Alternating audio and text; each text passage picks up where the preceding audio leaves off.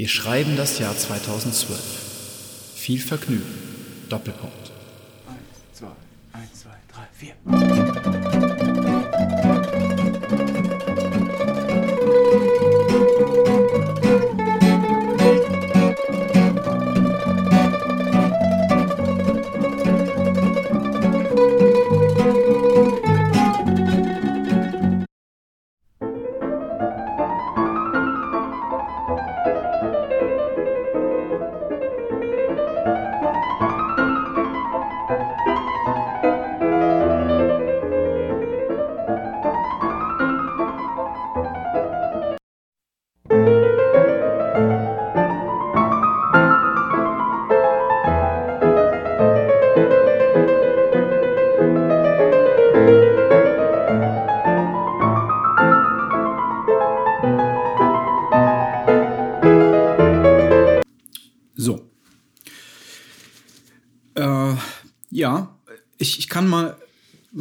Rahmeninformationen dazu geben. Das Stück, das wir gehört haben, war das ähm, Allegro Sempre Legato äh, aus den Etüden von Frédéric Chopin, A-Moll. Ist auch äh, bekannt als die chromatische Etüde. Und wisst ihr alle, was eine Etüde ist? Nee, ich wüsste es gern nochmal. Ihr Leute, auf der anderen Seite des Ozeans. Äh, nee. Eine Etüde ist ein Übungsstück.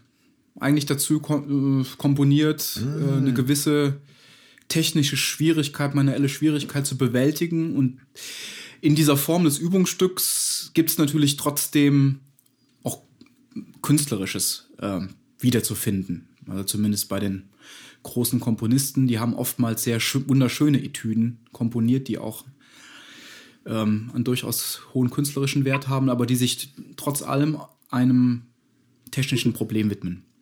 Und diese ähm, Amol-Etüde von Chopin, die ist unter anderem deswegen so schwierig, weil die, oder die ist äh, deswegen bemerkenswert, weil die Melodie, die man da hört, dieses ähm, die man als chromatische Melodie bezeichnen würde. Und chromatisch meint, ähm, jede einzelne Taste nacheinander des, ähm, des Klaviers rauf und runter spielt. Also keine, keine Tonleiter im Sinne von Dur und Moll, sondern wirklich eine halbtönige Tonleiter, die jeden nächstmöglichen wohltemperierten Ton ansteuert und auf und abwärts geht. Das ist eine chromatische Tonleiter. Und diese chromatische Tonleiter in dem Stück, die wird nur mit der Kombination Ringfinger und kleiner Finger gespielt. Und wenn man so mal die Hand auf den Tisch bewegt, dann merkt man, die beiden Finger sind unheimlich schwach. Und eine Geschwindigkeit mit den beiden Fingern zu erzielen, während die anderen Finger noch damit beschäftigt sind, Harmonien zu greifen, ähm, wird schnell verstehen, warum es unheimlich schwierig ist, die Sache sauber wiederzugeben. Könnt ihr mir folgen? Ja. Ja. Ne, also man spielt wirklich die Melodie, die gehört wird, die wird wirklich nur mit dem kleinen und dem Ringfinger gespielt. Und in der Geschwindigkeit, ich lasse es nochmal laufen, also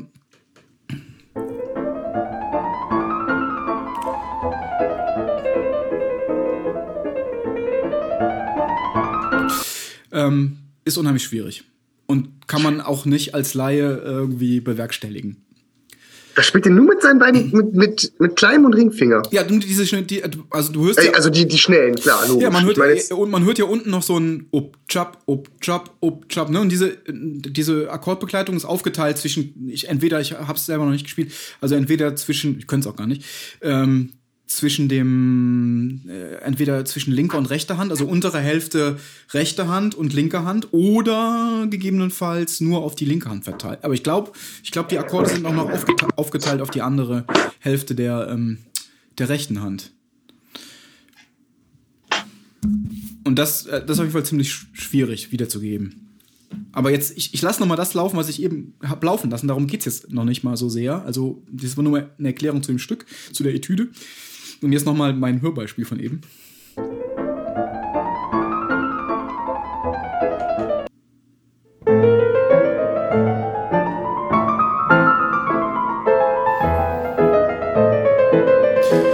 So, jetzt fällt natürlich auf, die zweite Version, die ich angespielt habe, die ähm, ist sehr viel langsamer. Und die, die ist gespielt von einem Typen namens ähm, John Rusnack. Und äh, der John Rusnack, der sieht auf dem Foto, das ich jetzt hier, das ihr leider nicht sehen könnt, so ein bisschen aus wie ähm, Bruce Wayne. dem äh, Batman in Mensch, also dem Batman ohne Kostüm. Kann also ein gut kann ich das aussehender- Hier, kannst du mal gucken. Das ist der John Rusnack. Und ähm, so. und der ist halt, äh, der John Rusnack, das ist halt so ein Typ, der, ich, der ist, glaube ich, Unternehmer, der ist super reich und der nimmt halt ähm, so Klavier-CDs mit sich selber auf und hat dann, naja, auch die Amal-Etüde aufgenommen. Und ich finde, die klingt dann so ein bisschen unbeholfen. Also, ich hören wir noch mal rein.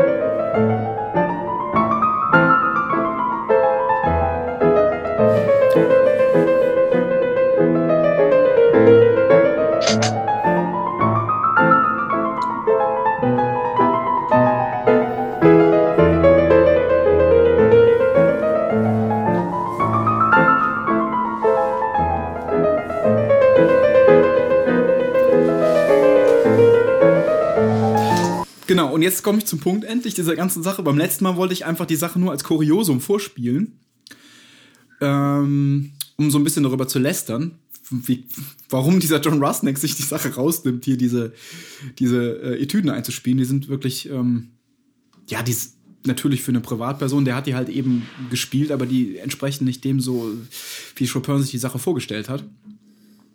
Aber dann äh, kam ich gleich zu einem anderen Punkt, äh, und zwar dem Phänomen, dass äh, jeder kann was veröffentlichen, dass ich äh, beim letzten Mal als Ungeheuerlichkeit vorgetragen habe und mir dann klar geworden ist, Moment, ähm, kümmert heute keinen mehr. Und äh, der John Rusnack hat sich mittlerweile eingereiht in eine Reihe unzähliger, mediokrer bis schlechter Interpreten, ähm, die keiner mehr wahrnimmt und wo sich niemand mehr dran stößt. Und damit bin ich auf einem ganz konservativen Thema gelandet, nämlich dem Internet und dem ähm, Do- Do-it-yourself-Professionalismus. Na? Zuallererst will ich doch noch mal ganz kurz lästern. Für eine CD, wo wir John Rusnick üben hören, Ja, zahlt man, zahlt man bei Amazon 9 Dollar. wirklich? Das ist beeindruckend. Ja, ich meine, man muss eigentlich. Der ist ja nicht schlecht für einen Privatmann, der John Rusnack. Ne? Der hat auch noch andere Einspielungen gemacht von der Goldberg-Variation. Die sind ein bisschen besser, muss man jetzt fairerweise sagen. Die sind auch technisch, ja, nicht, nicht unbedingt weniger anspruchsvoll, aber da haben eine andere, da muss man nicht ganz so schnell mit für sein, vielleicht. Ja, aber ich meine, was, äh, worauf willst du jetzt hinaus? Also, ähm, Auf den Das- Werteverfall. ja, ja, aber ich meine, keiner, keiner ist gezwungen, das zu kaufen oder sich anzuhören. Und wenn die Leute dann ähm, das aber als schön empfinden, dann kann, ich, kann man denen auch nicht helfen. Oder? Wenn sie es, wenn sie es dann, es ist auch bei jeder, jeglicher Musik so. Da könntest du auch sagen, warum gibt es Volksmusik? Boah, die hat ja schon ihre Begründung.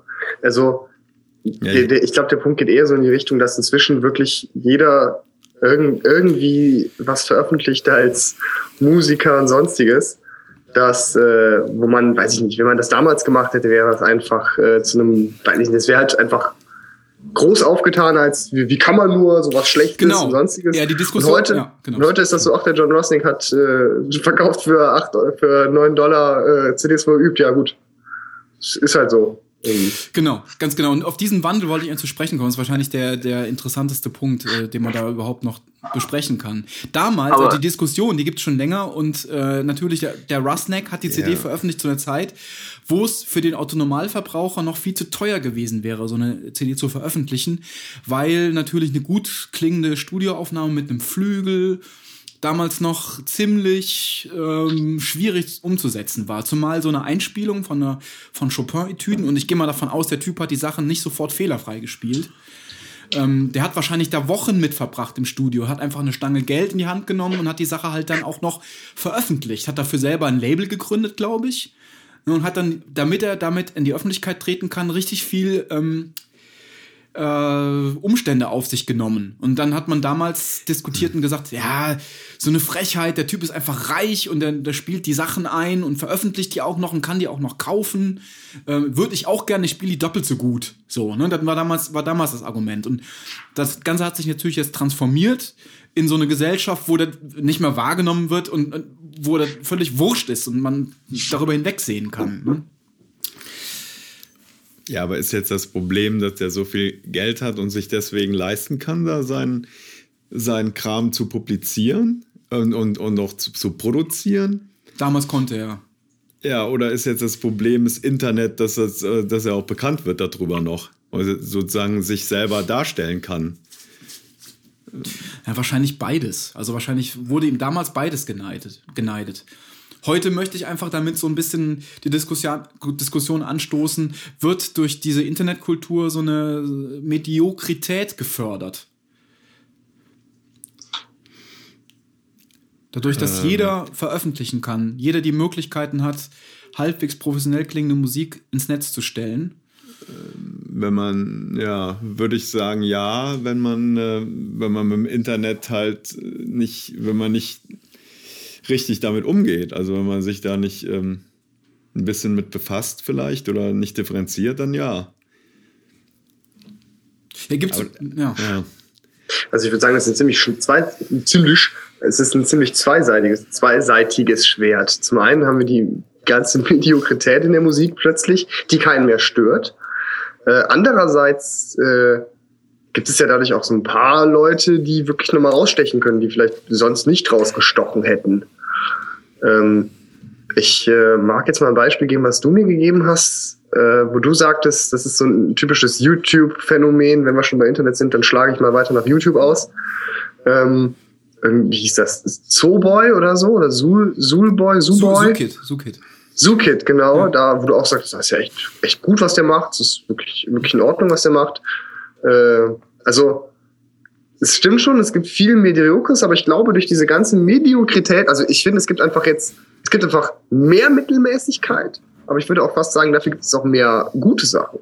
Also, sagen wir mal, Su, Su-Boy, Su-Kid, Entschuldigung, ja, oder Justin Bieber, ja.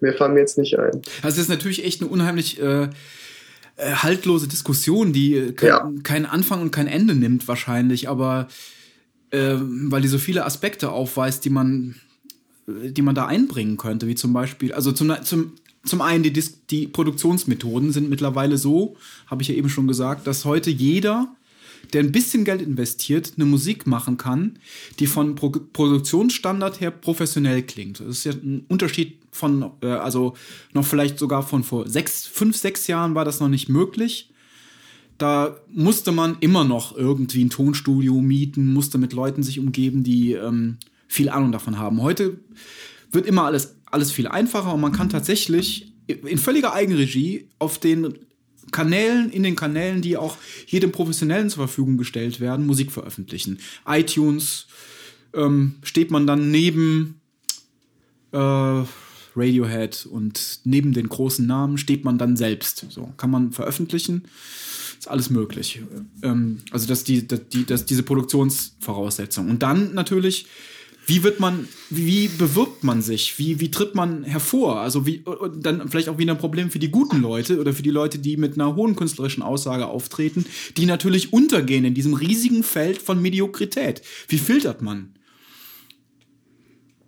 Ja, aber das ist doch, das kommt doch dann auf die, allein auf die Rezipienten an. Wie filtern die, ja? Ich meine, wenn, wenn das gut ist, warum soll es dann schlecht sein? Das ist doch auch ein.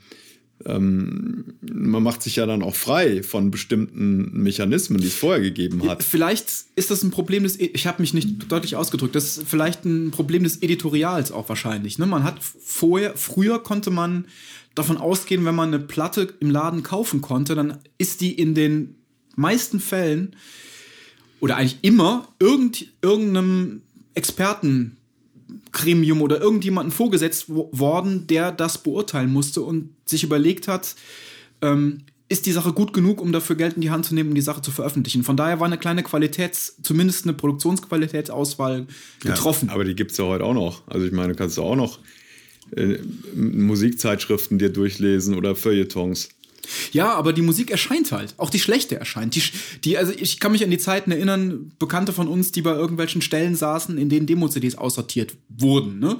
Dann bekamst du halt am Tag mit der Post 200 CDs, davon hast du 189 direkt in Müll geschmissen. So. Und diese 189 CDs, die da in Müll gefeuert wurden, die niemand Gott sei Dank jemals irgendwo gehört hat, die landen heute alle im Internet. die landen alle auf den, in den Absatzkanälen, die ursprünglich nur den Profis zur Verfügung standen oder den Leuten mit einem etwas höheren, mit einer etwas höheren Weihe. Ja, aber gut, aber da kann ich nur, würde ich jetzt sagen, wenn die dann da landen und Erfolg haben, dann, dann sind die Leute selber schuld. Ich meine, das ist doch, also die, die es hören. Du kannst doch nicht ähm, dann sagen, ja, weil das jetzt verfügbar ist ähm, und die Leute es hören, äh, dann da heißt ja nicht, dass es gut ist, deswegen. Also ich meine, nur, dass es die Massen erreicht, da kein Qualitätskriterium. Nee, stimmt. Aber stimmt ja. letztlich urteilt dann die Weisheit der Masse ja trotzdem über die, die Werke in gewisser Weise, je nachdem, was für ein finanzieller Erfolg das dann gehabt hatte. Ja, aber, aber kommerzieller Erfolg war doch noch nie gleichbedeutend mit Qualität. Das stimmt. Und an sich, finde ich, hat Herbst gerade auch recht negativ selber dargestellt. Ähm, damals haben wirklich die paar Leute darüber quasi entschieden, ob Musik kommt oder ob Musik nicht kommt. Also nach dem Effekt müsste man ja sagen, äh, man kann froh sein, dass es nicht mehr so ist. Ja, Da aber ich dann, jetzt selber entscheiden kann, was mir gefällt und was, nicht, ja, was mir nicht genau. gefällt. Also ich, vielleicht, ich, ich merke halt selber, ich wollte in gar keine bestimmte Richtung zielen äh, bei der Diskussion, aber ähm, vielleicht jetzt doch noch mal so ein, so ein Fingerzeig in eine Richtung, wenn man noch mal von den, von den Charts als, ähm, als ähm, möglicher, als möglichem Entscheidungsbarometer für einen CD-Kauf ausgeht. Ähm, früher da haben wir schon mal drüber gesprochen, konnte man, konnte man in den Charts auch wirklich noch ähm, Musik aus verschiedenen Sparten zum Beispiel finden. Wenn, wenn eine Sache gefiel, einer Masse gefiel, dann wurde, hat sich das in die Charts übersetzt und man konnte dann, äh, wurde dann darauf aufmerksam. Und da war auch oftmals wirklich noch äh, irgendwie künstlerische Musik zu finden. Heute natürlich in gewisser Art und Weise auch, aber da ist doch, denke ich mal, der, der Anteil an Beliebigkeit ganz extrem gestiegen in den Charts. Und viele Musiker, die was auf sich halten, wollen mit den Charts nichts mehr zu tun haben. Also die ganze Struktur des Musikgeschäfts hat sich durch diese Diversif durch die fehlende Diversifizierung komplett geändert. Also dieser Kanal ist verschwunden. Die Charts existieren nicht mehr. Die sind eine Sparte geworden. Die sind keine, kein Instrument mehr, kein, kein Temperaturmesser mehr, sondern die sind eine Sparte. Die Chartsmusik will man zum Beispiel nicht. So, und dann verschwindet aber die künstlerische Musik irgendwie aus dem Fokus der Öffentlichkeit, denn nur die Charts die werden irgendwie beworben, weil sind die, das ist die Musik, die irgendwie für die Industrie interessant ist. Das heißt, ich bin als Konsum, äh, Konsument gefordert, mir selber äh, meine Kanäle zu erschließen. Ja, aber wie, wieso ähm, siehst du denn die, die Charts als maßgeblich für künstlerischen Anspruch oder Qualität? Oder habe ich dich jetzt falsch verstanden? Ja, jein. Also ich habe gesagt, früher konnte man in den Charts, war, waren die Charts einfach nur ein Verkaufsbarometer. Heute Ja. sind die Charts eine Sparte, eine Musiksparte. Ja, aber, dann waren sie, ja, aber du sagst ja selber ein Verkaufsbarometer, aber doch kein Qualitätsbarometer. Nee, kein Qualitätsbarometer, aber früher ähm, konnte man unterschiedliche Musikrichtungen in den Charts wiederfinden, viel unterschiedlicher als heute zum Beispiel. Und ähm, es hat sich geändert, wollte ich damit sagen. Das ist die Struktur, ich will darauf, äh, beziehungsweise ich wiederhole die Ich Struktur. sich wage das zu bezweifeln, dass man jede Musik finden konnte in den Charts. B- Bitte was, dass man. Dass man jede Musik finden konnte in den Nicht, Charts? nicht jede, nicht jede, aber doch eine deutlich höhere Diversität damals zu finden war. Also wahrscheinlich war es einfach abwechs abwechslungsreicher als das heutzutage dieses typische, ich sag mal, Pop-Elektro, Pop-Elektro, Pop-Elektro. Ja, aber, Ja, aber es Ähm, gibt ja auch durchaus auch andere Musik, nur dass die nicht in den Charts repräsentiert wird. ja, nicht so aber stark. es, wir haben doch gerade doch ge- festgestellt, dass die Charts heute gar nicht mehr die Relevanz haben. Und ich, also ich finde, heu, heute habe ich den Eindruck, ist es viel mehr, die, die, die ähm, sind verschiedene Arten von Musik viel eher vertreten irgendwie und, ähm, und halt nicht mehr in den Charts. Also es kanalisiert sich nicht mehr in diesen, diesen typischen 0815 Charts, sondern ähm, die ganzen Subgenres irgendwie Ja. sind jetzt viel gleichwertiger. Ähm, jetzt wahrscheinlich vor allem vielleicht durchs Internet, weiß ich nicht, oder irgendwelche Kanäle irgendwie vertreten oder verschiedene Musikzeitschriften und so. Ähm, Aber wie findest du die Musik? Wie findest du die? Durch den ganzen, mit dem ganzen Noise, mit dem ganzen Lärm an Informationen, der um dich drumherum ist. Wie findest du deine interessante Musik denn? Okay, das, ähm, das kann natürlich, kann ja immer nur jeder für sich dann beantworten. Also ich kann ja nur für mich sprechen. Ich finde die vermutlich durch meine äh, Vorbildung, die ich habe, wenn ich jetzt, wenn ich jetzt erst 14, 15 wäre oder 13 und dann anfangen würde, dann weiß ich nicht. Ähm, ist äh, eine hypothetische Frage. Weiß nicht, wie ich die finden würde, die mir gefällt. Spiel. Im Grunde, sind, Ja. Im Grunde sind wir aber auch echt die Falschen, die dieses Charts-Thema wirklich quasi beantworten können. Da bräuchten wir jetzt jemanden, der, ich sag mal, jetzt bräuchten wir quasi Jacqueline 17, äh, die dazu eine Aussage machen kann, weil ich kann gar nicht sagen, ob Charts wirklich dieses Subthema in Deutschland geworden sind. Ich weiß nicht. Also, ähm, ich wüsste auch gar nicht, was jetzt in den Charts gerade drin ist. Dementsprechend. Ähm, Eben, ich auch nicht. Nee, ich Früher auch wusste ich immer. Ja, früher Ja, ja. wusste ich es auch tatsächlich, aber das liegt auch, glaube ich, daran, dass man, weiß ich nicht, man sich auch weiterentwickelt. Nee, man interessiert Und, sich äh, dafür zu Recht nicht mehr. Also du sagst wirklich, man interessiert sich zu Recht nicht mehr Ja, dafür. absolut, ja.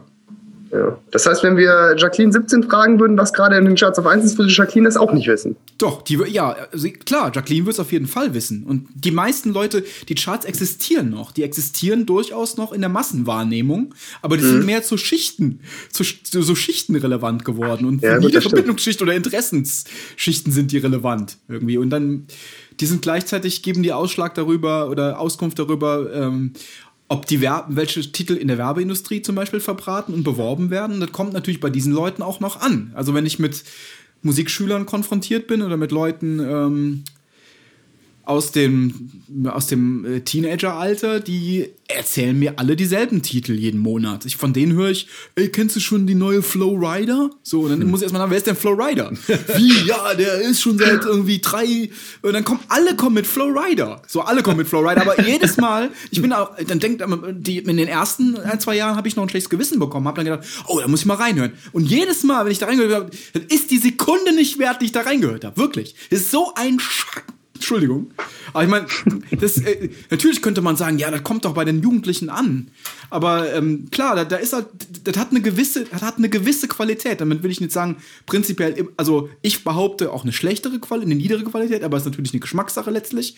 Aber dann auch, es ist halt auch vereinheitlicht, die Art und Weise, wie Musik ja. in den Charts präsentiert wird. Und da war früher halt eben nicht so. Du hattest früher mal was weiß ich, eine ACDC-Nummer in den Charts oder ähm, so alt bin ich jetzt äh, auch nicht oder sagen wir mal äh, vielleicht eine Nummer von Ultravox oder von Depeche Mode und eine Nummer von irgendeiner Nullnase so.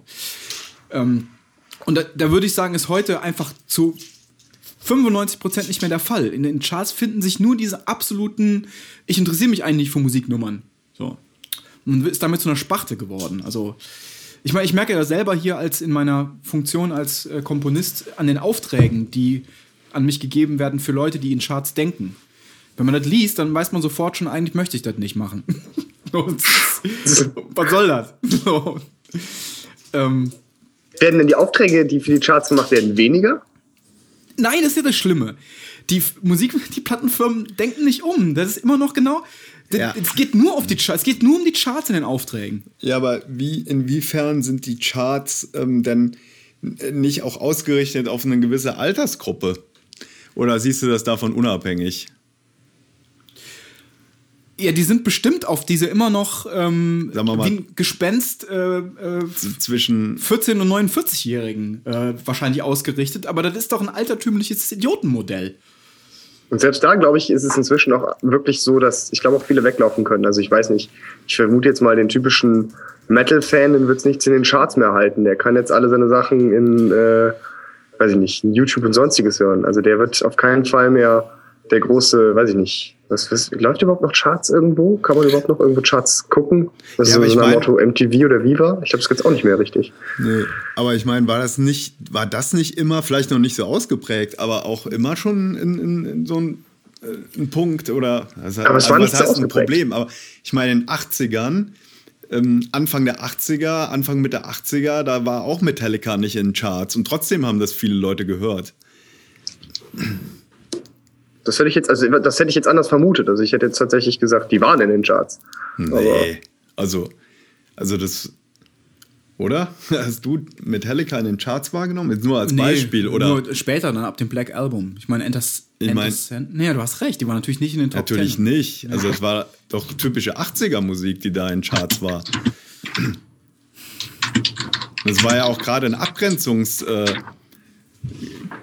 eine Abgrenzung von, von den, von den äh, Metal-Fans gegen, gegen die Pop-Charts oder gegen Ja, die klar. Popper oder so. Metal war auch damals natürlich noch viel mehr Subkultur als heute.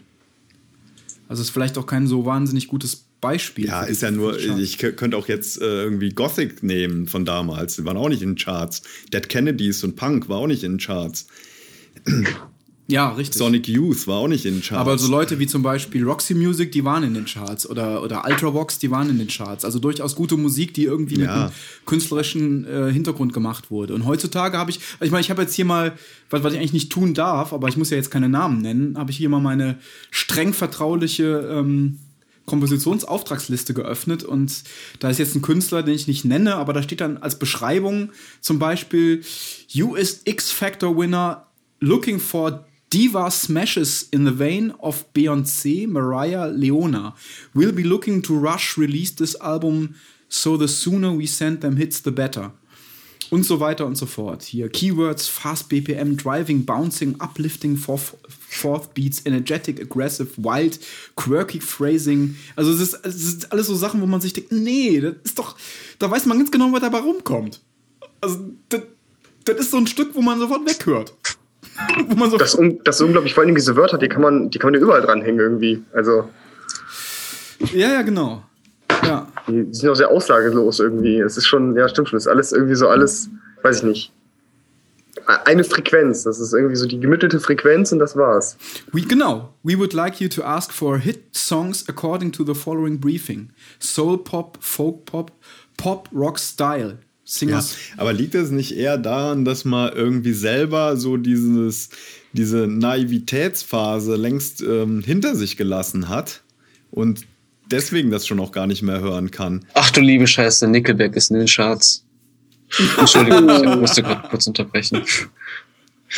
Ja, die, sind Ähm. gute, die sind ein gutes Beispiel dafür. Weil Aus dem, aus dem Alter, ja. Mit Alter ist vielleicht, ja. Also ich, Ich wollte wieder auf das Thema zurückkommen. Entschuldigung, ich habe sie, ich hab sie auch aufgemacht. Ich bin auch, äh, auch äh, ich, ich, das, ich kenne das die ist meisten Nickelback gar ist eine typische Chartsmusik. Das ist doch einfach, wie, du, wie der Thomas, äh, Quatsch, der Erich Maria gerade meinte. Das ist halt so ein, so ein Mittelwert irgendwie. Aber, oder wo, was hast du gerade nochmal gesagt? Im Auge des Betrachters. Sag wiederhol gerade nochmal. Worum ging nochmal? Nee, gerade habe ich gemeint, äh, ähm, scheiße, was habe ich denn gemeint? Ähm, hm, diese, ich muss gerade einen Faden verloren. Ah, Du hast irgendwas mit, mit ging irgendwie um das, liegt dir nicht im- daran, dass wir mittlerweile ähm, die Sache anders gereifter betrachten oder anders betrachten? Ja, ja, genau. Also ich meine, ähm, genau, ob man nicht so eine Naivitätsphase oder sowas äh, hinter sich gelassen hat. Ich meine, da, äh, ich habe zum Beispiel damals, äh, als ich vielleicht mal Chartsmusik gut fand in den 80ern, bestimmte Sachen daraus. Da äh, hat mir auch der Name John Cale noch nichts gesagt und jetzt höre ich den. Also ich meine, es gibt doch immer so Musik, die du einfach in einem bestimmten Alter noch dir wo überhaupt keinen Zugang zu hast. Oder? Ja. Mhm. Ja, ich. Und der hat, der, der hat seit äh, Anfang der 70er Solo-Platten gemacht. Etliche. Und keine einzige kannte ich zu dem Zeitpunkt davon.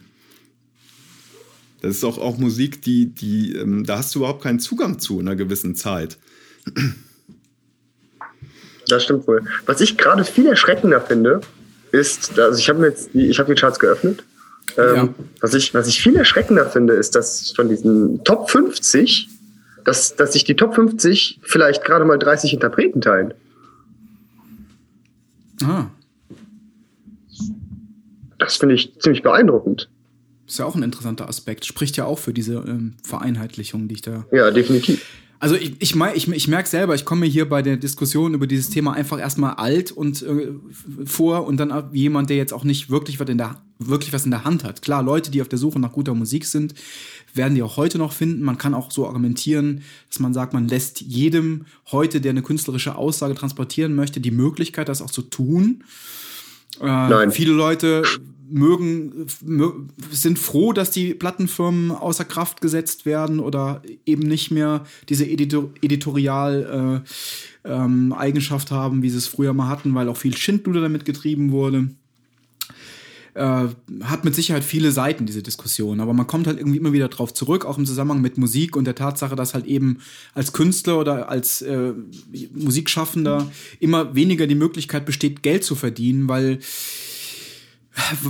eben durch dieses völlig geänderte Wertesystem und Wahrnehmung und Distru diese Distributionskonstellation, die halt da irgendwie ineinander greift in, in dem ganzen Themenbereich. Irgendwie dieses, jeder kann es machen, äh, es gibt keine wirkliche Wahrnehmung mehr der Wertigkeit, keiner will dafür Geld ausgeben. Ähm, also warum nicht alles umsonst anbieten? Im Prinzip müsste man als Urheber oder als Autor sofort sowieso alles umsonst anbieten im Internet und irgend, irgendwelche Kanäle filtern, wo man dann hoffen muss, da klickt mal jemand durch Zufall drauf und ähm, hat irgendwie 25.000 Follower auf Facebook und dann wird man bekannt damit oder so. Das halt, das, die ganze Sache ist halt gerade virulent so im, im, Musikbereich, dass man halt irgendwie darüber spricht, welche Absatzmodelle wird es geben. Dann gibt es diese Diskussion um die Streaming-Dienste wie Spotify, ja. die jetzt kommen. Aber da, um dem entgegenzuwirken, und ich meine, da müsstest du ja, dann würdest du ja im Umkehrschluss sagen müssen, ja, dann wir sind angewiesen auf äh, so äh, bestimmte, also auf Leute, auf, auf Plattenfirmen, die so einen Qualitätsfilter irgendwie bereitstellen. Ja, und die finanzieren. Die ja, einfach, ich, das, ich stelle mir halt vor, wie hat eine Band wie Pink Floyd zum Beispiel, wie haben die es geschafft, ihre Alben aufzunehmen oder Peter Gabriel oder so. Wie haben, wie haben die es geschafft? Die ja. konnten das nur machen, weil sie so unheimlich viel Zeit dafür hatten. Ja, aber das ist doch ähm, eine Sache. Das liegt aber doch daran, dass die. So sind doch gerade die Plattenfirmen heute überhaupt nicht mehr drauf. Genau. Ja. Ja, und deswegen wäre doch der Schritt zurück dahin wieder, ja, wir müssen den Plattenfirmen, die müssen wieder mehr Macht haben, wäre doch falsch. Nee, aber, aber, das möchte ich auch gar nicht sagen damit. Ich möchte nur einfach hier aufzeigen, wie stark geändert die ganze Situation ja, gerade ist und in welchem, in welchem Abgrund gerade alles fällt oder in welche Abgrund darf man es vielleicht gar nicht nennen. Also da hat es echt ein Paradigmenwechsel eingetreten. Da, da geht nichts mehr so, wie es mal war. Und gerade, also ich bin jemand ja. natürlich, der halt auch von Urheberrechten lebt. Und da ist gerade wirklich. Ähm, ja, aber da sind die Plattenfirmen aber der falsche Adressat. Also da sich zu erhoffen, ne, die würden wieder irgendwie. So naja, aber die haben halt in der Vergangenheit. Also ich bin ja beschäftigt bei einer großen Plattenfirma oder bei einem großen Verlag und in der Vergangenheit war dieses Beschäftigungsverhältnis ein Garant für professionelles Netzwerken und eine gewisse Einnahmesicherheit, weil man konnte sich verlassen, da, da ist halt du hast halt ein gewisses Professionalitätsniveau, du kannst deine Songs an Künstler abgeben, die damit auch Geld verdienen und so weiter. Ist alles nicht mehr gewährleistet. Das ist Quatsch. Gibt's nicht mehr. Kannst du, es wird mit verkaufter Musik ja auch kein Geld mehr verdient. Und von daher hast du auch kein Geld mehr an deinen Urheberrechten. Und einen Rückschritt wird's, einen Weg zurück wird es nicht geben, weil er würde bedeuten, das Internet abzuschalten. Weil man wird wahrscheinlich niemals einen äh, Urheberrechtsschutz entwerfen können, der nicht vorher schon geknackt ist, bevor ja, er rauskommt. Aber ich meine nur, die, ich frage mich, ob das Internet da, da allein schuld dran ist. Die, ich finde halt, dass die Plattenfirmen mal selber sich an die eigene Nase fassen müssten. Ich meine, vergleich doch mal das, was damals die, in der Zeit war, Ende 60er, Anfang 70er, die du selber angesprochen hast, mit äh, jetzt, äh, wo, die, wo die drauf gucken, was weiß ich, wer, wer wer über irgendeine Castingshow hochgepusht wird, in denen sie dann gern unter Vertrag nehmen irgendwie. Also wo sie jemanden haben, wo sie denken, ja, den, der wird so zurecht produziert, da verdienen wir auf jeden Fall Geld mit irgendwie. Die gehen auch keine Risiken mehr ein. Nee, klar, die haben sie natürlich, die haben, die haben alle möglichen Fehler gemacht. Die haben zum die haben immer die Trends verpasst, die haben immer nur auf die schnelle Mark gesetzt in ja. den letzten 30 Jahren. Ja.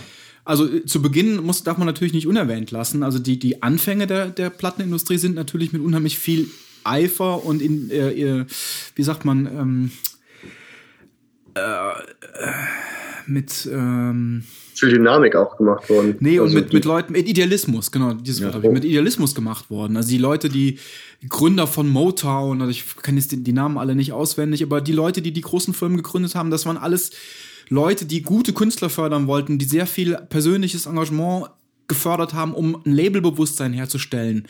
Island Records fällt mir da zum Beispiel auch gerade ein. Leute, die, die unheimlich viel investiert haben, persönlich und finanziell, um interessante und kantige Musik nach oben zu bringen und denen halt Einkommensmöglichkeiten zu verschaffen. Und dann in den 90er Jahren ist diese ganze erste Riege der Idealisten in der Plattenindustrie ersetzt worden durch Manager, weil die Industrie so gewachsen war, dass man halt Leute brauchte, die mit Geld umgehen konnten und mit großen Firmenstrukturen haushalten konnten. Und so hat sich dann nach und nach die die Lenkerstruktur in der Plattenindustrie von Musikidealisten umgewandelt in eine Struktur der Musikverkäufer. Und da ging dann der Ausverkauf los. Die Mitte der 90er Jahre waren die groß finanziell interessanteste Zeit für die Plattenindustrie. Ähm, da gab es diese ganzen Abverkäufe der Backkataloge, die ganzen interessanten äh, künstlerischen Werke aus den vergangenen Jahren wurden abverkauft durch, durch Compilations. Dann gab es die, die Club- und Rave-Szene. Da wurden innerhalb von Wochen äh, wurden unzählige Alben neu produziert, die dann in die Clubs gebracht werden konnten. Das war eine unheimlich äh, finanziell interessante Zeit. Und dann hat natürlich die Entwertung stattgefunden. Dann, dann wurde Musik zum Massenmedium und heute nimmt es keiner mehr wahr. So. Ja, aber ähm, ist, sprichst du jetzt nicht ähm, allein oder von den, von den Major Labels? Genau, ja. Ja, was ist mit den Independent Labels? Ja, früher war ja auch mal die Tendenz, oder es gab ja auch mal so diese Tendenz, dass die Major halt eben, um interessante Musik zu fördern, so ihre Fühler hatten in die Independent-Labels hinein. Es gab diese sogenannte Edition. Das waren dann größere Independent-Labels mit dem Fühler in die Szenen, die dann wiederum interessante Acts sein konnten und die halt bei Aussichten zum Erfolg nach oben weiterreichen konnten. So kamen dann auch immer wieder kantige Künstler nach oben. Das gibt's ja nicht mehr. Diese Sachen gibt's ja gar nicht. Es gibt ja auch keine langfristige Bandförderung mehr. Es werden gar keine Gelder mehr ausgeschüttet für eine Entwicklung zum Beispiel. Das ist also Ewigkeiten schon nicht mehr der Fall. Das ist, wie du es auch gerade gesagt hast, zum einen liegt es natürlich daran, dass die Firmen immer größer wurden und dadurch natürlich auch ziemlich statisch wurden. Also sprich, da gab's, also weiß ich, also bei, so gerade bei den Großen, da war es ja dann irgendwann auch so, dass die einfach ihre, ihre Methoden hatten und äh, bei großen Unternehmen ist es halt so, dass das, das ist dann quasi nicht mehr so groß dynamisch und wir gehen nochmal auf die Straße, sonst was. Das passiert dann einfach nicht mehr. Zum anderen aber natürlich das Internet und wenn ich mal so ein bisschen in die Zukunft reingucken darf, würde ich aber fast sagen, dass die Labels, dass die Labels zumindest wieder einen kleinen Inter Interessenpunkt kriegen, weil ich glaube, ähm, dass, also klar, illegale Musik stirbt nicht aus, aber ich vermute fast, es geht in die Richtung Spotify, Simfy, weiß ich nicht, Sony Music, sonstiges. Und ich glaube, da bekommen die Labels wieder eine, eine gewisse Rolle, weil da muss ja dann noch tatsächlich, also ich sag mal, dann geht's ja wirklich darum, was wird am meisten gehört. Das wird ja quasi statistisch dann noch belegt werden können. Und äh, daher spielen die Labels doch dann auch schon wieder irgendwie eine Rolle, weil ich meine, die haben ja dann wieder die Leute unter Vertrag werden, ich ja. weiß nicht, werden von den Einnahmen dieser, dieser Flatrates wahrscheinlich dann irgendeinen Anteil bekommen und sowas. Ich weiß jetzt nicht, ob sich das für die dann später lohnt nee. oder nicht. Das wird sich also, herausstellen. Aber ich glaube fast, dass es da wieder eine Besserung geben kann. Also sprich, dass es da wieder so sein kann, dass, äh, dass gute Künstler, die oft gehört werden, äh, wieder mehr Zeit zum Aufnehmen bekommen. Aber ja. Ich weiß jetzt nicht, ob das schon zu ich, weit geht. Also ich, ich, ja, die, die Einnahmen werden halt aus anderen Bereichen getätigt werden müssen. Merkt man ja jetzt schon, es wird jetzt halt eben Geld am Live Betrieb verdient wieder. Ne? Wie es vielleicht mal in den 70ern irgendwann war. Und dann vielleicht bis Anfang der Mitte der 80er. Und dann ging es ja, dann ging es ja vor allen Dingen um die CD-Verkäufe. Und jetzt wird es wieder so sein, dass man halt eben mit Tourneen und, und den oh, Spielen ja. Geld verdient. Weil die Urheberrechte gerade Kraft dieser Streaming-Dienste wie Spotify sind nichts mehr wert. Da, da ist man, wir hatten ja, ich hatte ja mal irgendwann eine Grafik geblockt mit dem, diesen unterschiedlichen großen Bubbles, woraus hervorgeht, wie viele Songs man im Monat veröffentlichen muss oder verkaufen muss, um davon den Mindestlohn eines, äh, der, der in Amerika einem jeden Bürger zugesprochen wird, sozusagen so ein äh, Hartz-IV-Niveau verdienen zu können. Und da hatte man ja bei Spotify zum Beispiel, musste man, glaube ich, äh, mich nicht lügen, irgendwie sechs oder acht Millionen Downloads dann oh. Streams haben von so einem Song. Und das schafft nur Lady Gaga, weißt du, das ist halt, und dann ist es, dann hast du, wie viel hast du denn in der Tasche? Irgendwie 600 Euro.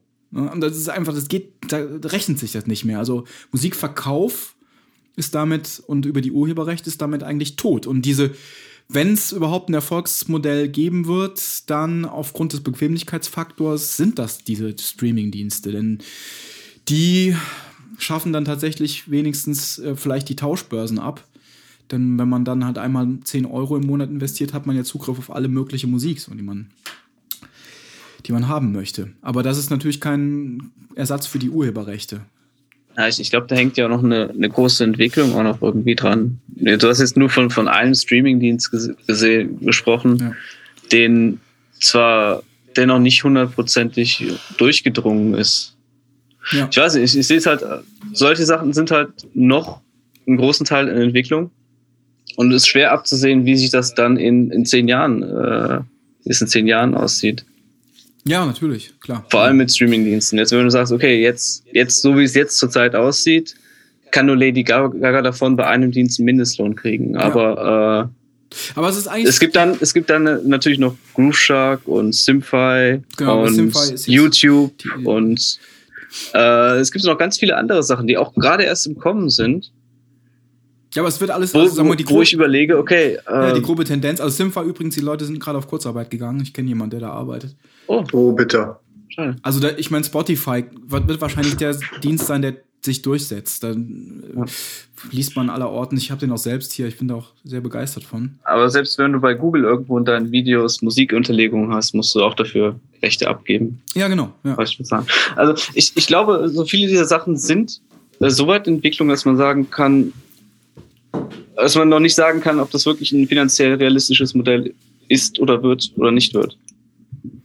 Aber ich glaube, man kann sich davon verabschieden, äh, mit dem Verkauf von Musik Geld zu verdienen. Mit dem Verkauf von Musik. Nicht mit dem Verkauf von Shows. Ach so, das, äh, ja, okay. Also es Das kann ist ich jetzt nicht ab, ich, ich glaube nicht, dass man dem Konsumenten nochmal zumuten kann, das teurer zu machen. Wie willst du es, willst es? Und dann das führt unweigerlich wieder in, in, den, in die Piraterie. Und du kannst durch die Digitalisierung der Musik, du kannst nicht mehr sicherstellen, dass deine Musik geschützt bleibt. Es geht nicht. Sobald die Musik in Daten umgewandelt ist, und heute ist alle Musik in Daten umgewandelt, ist sie kopierbar. Also man wird sich davon verabschieden müssen, mit, dem, mit der Vervielfältigung von Musik Geld zu verdienen. Das ist nicht mehr möglich. Aber es gibt doch noch unzählige, unzählige kleine Labels. Also meinst du, die haben alle keine Zukunft? Doch, aber da wird mit Sicherheit nicht mehr das Geld durch den Verkauf von CDs verdient werden können. Sondern durch. Ich weiß es, weiß du, ja der keiner. iTunes Store ja keiner. verdient ja auch relativ viel äh, Geld damit. Ich meine, jetzt, jetzt unabhängig vom Stream gibt es ja diesen iTunes Store und der funktioniert ja. Gar nicht, äh, gar nicht so schlecht. Ja, aber da sind trotzdem die Margen für die Künstler auch Gering. nicht besonders rosig. Die sind viel besser als bei Streamingdiensten, aber man ist trotzdem weit davon entfernt, ähm, damit irgendwie was, sich damit über Wasser halten zu können. Also der Plattenmillionär stirbt aus. Es wird den Tourmillionär geben, vielleicht. Aber ja, jetzt, wir haben uns jetzt schon so lange daran festgebissen. Also die ganze Sache, ich halte mal fest, die Sache sind irgendwie, die Dinge sind im Wandel begriffen. Ist ein ganz komplexes Thema. Ich hatte heute auch die Diskussion mit jemandem, ob den die Buchindustrie gerade auch auf dem Weg dahin ist oder mittelfristig, ob man da von ähnlichen Phänomenen sprechen kann, ob die Buchpreisbindung verloren geht, ob, also weil jetzt gerade auch diesen Weihnachten zum ersten Mal der Kindle so erfolgreich war und die Leute anfangen, das E-Book ähm, zu akzeptieren. Da wird es mit Sicherheit viel länger dauern, weil der Leser als solcher vielleicht ein viel haptischerer äh, und technophoberer Mensch ist. Aber Ja, mittelfristig wird die wird es wahrscheinlich auch dann da so so aussehen dann. So, aber kann man kann man noch mal vielleicht zur anderen Stunde drüber Ich wollte diskutieren. gerade sagen, weil ich glaube, zurzeit kosten die Bücher dann noch recht viel. Also Ja, genau, fast ja, so ja. viel wie in der Natürlich. gebundenen Aber du kannst dir natürlich jetzt schon überall quasi napstern, sozusagen, die E-Books. Ja, das also ich stimmt. habe jetzt auch kürzlich, äh, habe ich mir auch ein paar Sachen, die es auch gar nicht gab irgendwo, also in der deutschen Fassung, habe ich mir dann äh, als EPUB von irgendwo runtergezogen Also, und gelesen. ja, aber das ist ja immer äh, gut. Man kann jetzt schlecht von sich auf andere schließen, aber ich äh, bin da immer noch ein Freund vom, vom gedruckten Buch. Aber Ja, ja, natürlich. Äh, da- Ich, ich denke aber auch, dass viele genauso drauf sind. ja, aber ich glaube, ist eine Sache der, der Generation, schätze ich mal. Also ich Mhm. gebe mir auch ähnlich. Ich bin auch ein Freund des gedruckten Buchs, aber Ist aber auch eine Sache der Gewöhnung, glaube ich. Also Ja. ich, äh, ich bin auch ein Freund des ge gedruckten Buches, aber also ich bin ja nicht abgeneigt gegen. Ich glaube, wenn, weiß nicht, wenn die Bildschirme halbwegs in Ordnung sind, dann wird sich das ganz gut durchsetzen. Ja. Also es ist, ja, es ist sich ja schon durchsetzen, wie gesagt. Ja, eben, Kindle dieses ja, Jahr ist ja das meistverkaufte Teil in Amazon oder so. Ja, aber es ist irgendwie, ich finde, es ist was anderes als, ähm, ja, weil du hast einen Text und ähm, den auf dem Bildschirm zu lesen ist einfach, er ist ja rein subjektiv, finde ich. du hast da einen anderen Zugang zu, als wenn es als gedruckte Seiten vor dir liegen hast und umblättern kannst und dran, drin rumkritzeln kannst oder so. Ja, naja, absolut. Ja, gut, ich, ich denke, es ist halt echt eine Generationssache. Kann man ja auch alles mit einem E-Book machen. Kannst du auch drin rumkritzeln. Also mein, mein Vater wollte meiner Mom ein Kindle schenken zu Weihnachten. ja, bei uns in der Familie wurde auch einer verschenkt. Und das ist jetzt irgendwie komisch, weil ich kein E-Book, kein Kindle haben möchte. In dem Sinne finde ich das irgendwie Generationensache. Hm, Ja, ist es wirklich eine Generationensache? Weiß ich Oder nicht. ist es einfach nur eine. Das stimmt. Meine Mutter hat das auch überlegt. Siehst du? Dieses Jahr war echt das Startjahr des Kindles. Ja, aber jetzt nicht unbedingt für die junge Generation, Genau. Ja, du, ja, stimmt, nicht für die Jungen. sondern für. Es kann meine auch sein, Eltern. dass die, die, ähm, die lesende, Gener- also die, äl- die Älteren, die äh, schon äh, lange den äh, haptischen Freuden der Bücher ähm, erlegen sind, jetzt mal so ein neues Spielzeug brauchen, so für ihre, für ihre Leseleidenschaft. So. Das, das haben doch jetzt alle, so die jungen Leute, die lesen, die haben jetzt dieses Ding, mal gucken, wie sich das anfühlt. So. Dann kann man ja immer noch weglegen, wenn man es hat, ist ja nicht so teuer. Kann, kann ja sein, dass das mehr so ein Spielzeug für Buchfans ist. Ich weiß, dass der Hauptpunkt für meine Mutter war, wo sie, der, die Frage, ob sie da auch mehrere Bücher drauf tun kann. Genau. Ja, Dass, ja sie, genau. Das, das dass sie dann mehr als Das, eins hat. ja, die Reise ist ein gutes Argument dafür, dass man Ja. sagt, hey, du musst ja, wenn du verreist, du musst nicht mehr den ganzen Koffer voller Bücher packen, sondern du kannst da dieses Ding da dabei haben. Das ist so ein Argument. Aber lass mal weitergehen. Ich habe jetzt, also ich hoffe, wir haben in der Diskussion über Musik viel schon bereits erkannt, bekanntes und, und schon zu Genüge durchdiskutiertes nochmal aufgewärmt. Vielleicht wäre die Diskussion über die E-Books interessanter gewesen, weil neuer. Aber ja, tatsächlich gerade. Ich muss mal gerade äh, noch ein Getränk besorgen. ja, kannst du mir noch eins mitbringen? Ja, so.